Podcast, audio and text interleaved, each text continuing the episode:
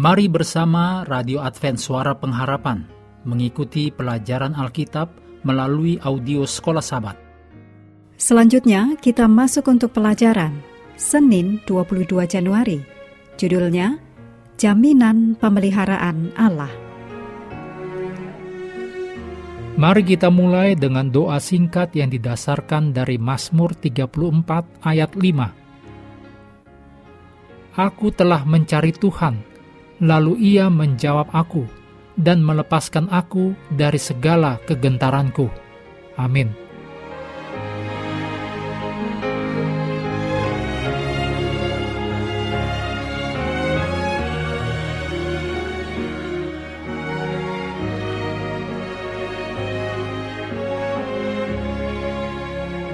Dalam Mazmur 40 ayat 2-4, Mazmur 50 ayat 15, Mazmur 55 ayat 23, dan Mazmur 121.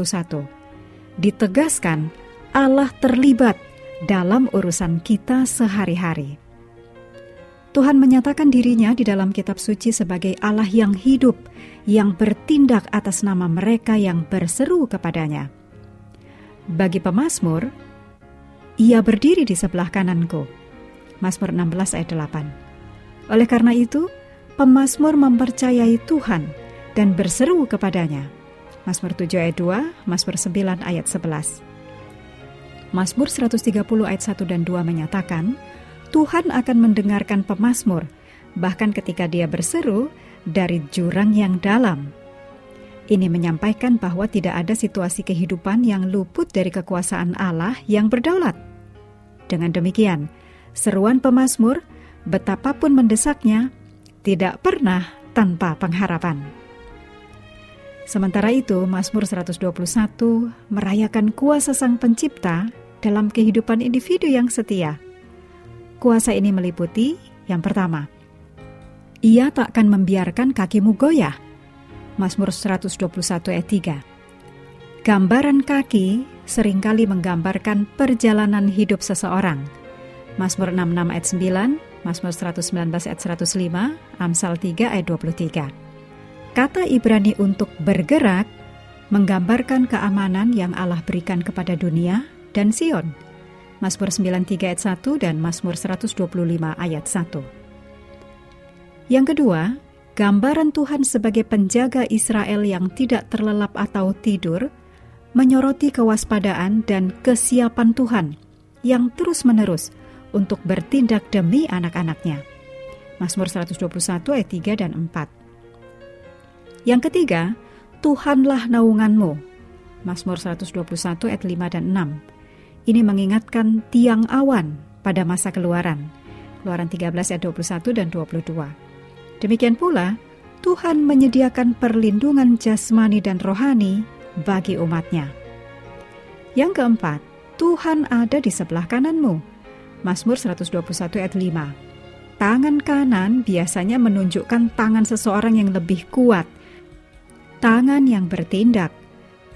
Mazmur 74 ayat 11, Mazmur 89 ayat 13. Di sini, pemazmur menyampaikan kedekatan dan kemurahan Allah. Mazmur 16 ayat 8, 109 ayat 31, 110 ayat 5. Yang kelima, perlindungan Allah atas umat-Nya dengan jelas ditegaskan dalam Mazmur 121 ayat 6-8. Allah akan melindungi anak-anak-Nya dari segala kejahatan. Baik matahari maupun bulan tidak akan menyerang mereka. Allah akan memelihara keluar dan masuk mereka. Ungkapan-ungkapan puitis ini menggarisbawahi pemeliharaan Tuhan yang menyeluruh dan tak henti-hentinya. Intinya, pemazmur percaya pada pemeliharaan kasih Allah. Kita tentu saja harus melakukan hal yang sama.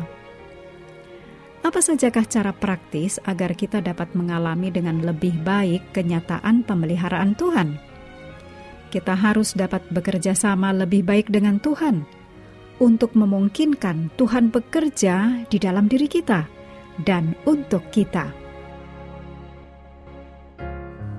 Mengakhiri pelajaran hari ini, mari kembali ke ayat inti dalam Mazmur 34 ayat 18. Apabila orang-orang benar itu berseru-seru, maka Tuhan mendengar dan melepaskan mereka dari segala kesesakannya.